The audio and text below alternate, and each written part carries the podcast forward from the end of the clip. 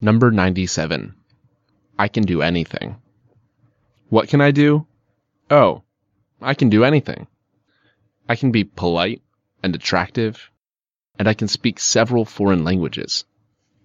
It goes without saying that I can find a common language with anybody.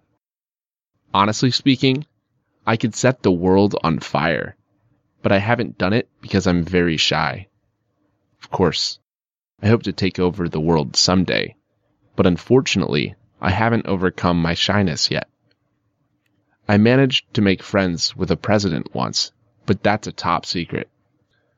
I could cross the Thames in my youth. Do you still think that I talk nonsense? Well, can I apply for the job in McDonald's?